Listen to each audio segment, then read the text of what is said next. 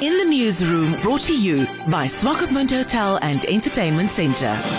With the world having celebrated the Day of the Girl Child, it is noted that the number of girls at risk of child marriage over the next 10 years has increased to 110 million due to the COVID pandemic. This number has increased from 100 million due to pandemic related poverty and education disruptions. Kakuna Venokulavo, Sexual Reproductive Health Officer of the UNFPA, touched on some of the problems faced by the girl child. The challenges uh, in terms of the magnitude, as you've all we've all seen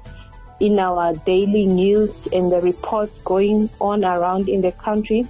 in terms of um, let me say statistics around the rape, for example, GBV, you know, towards uh, gender-based violence, uh, especially that uh, girls are, are found to be victims to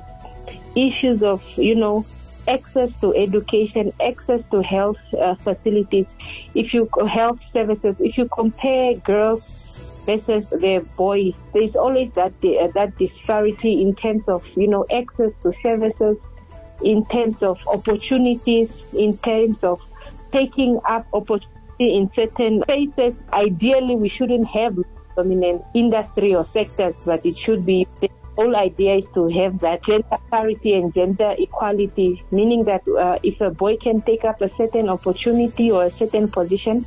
a girl should equally be able to do that. Uh, speaking to SRHR, for example, one of the challenges uh, that we also have is, you know, lack of uh, information, correct information that could then guide girls to make uh, the right and informed decision regarding their bodily autonomy how they can protect themselves in the society out there from rape,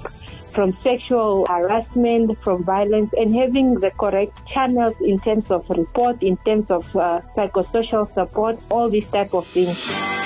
In the newsroom, brought to you by Swakopmund Hotel and Entertainment Centre.